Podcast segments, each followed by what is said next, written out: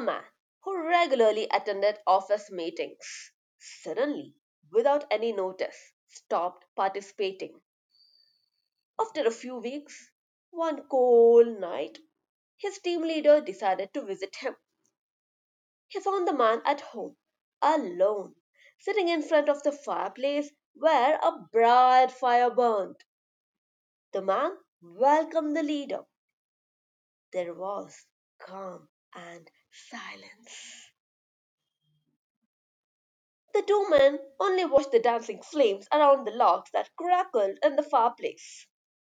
After a few minutes, the leader, without even saying a word, examined the logs which formed the fire.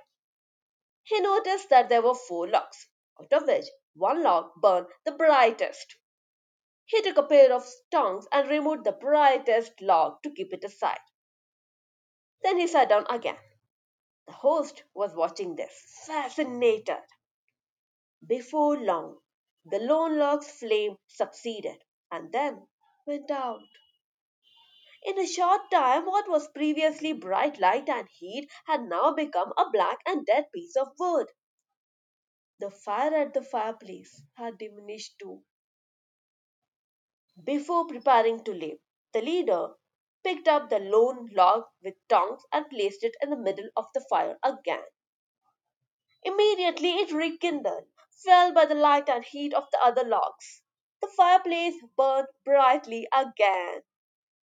The host ran to the leader and said, Thank you for the wonderful lesson. I'll return to the team soon.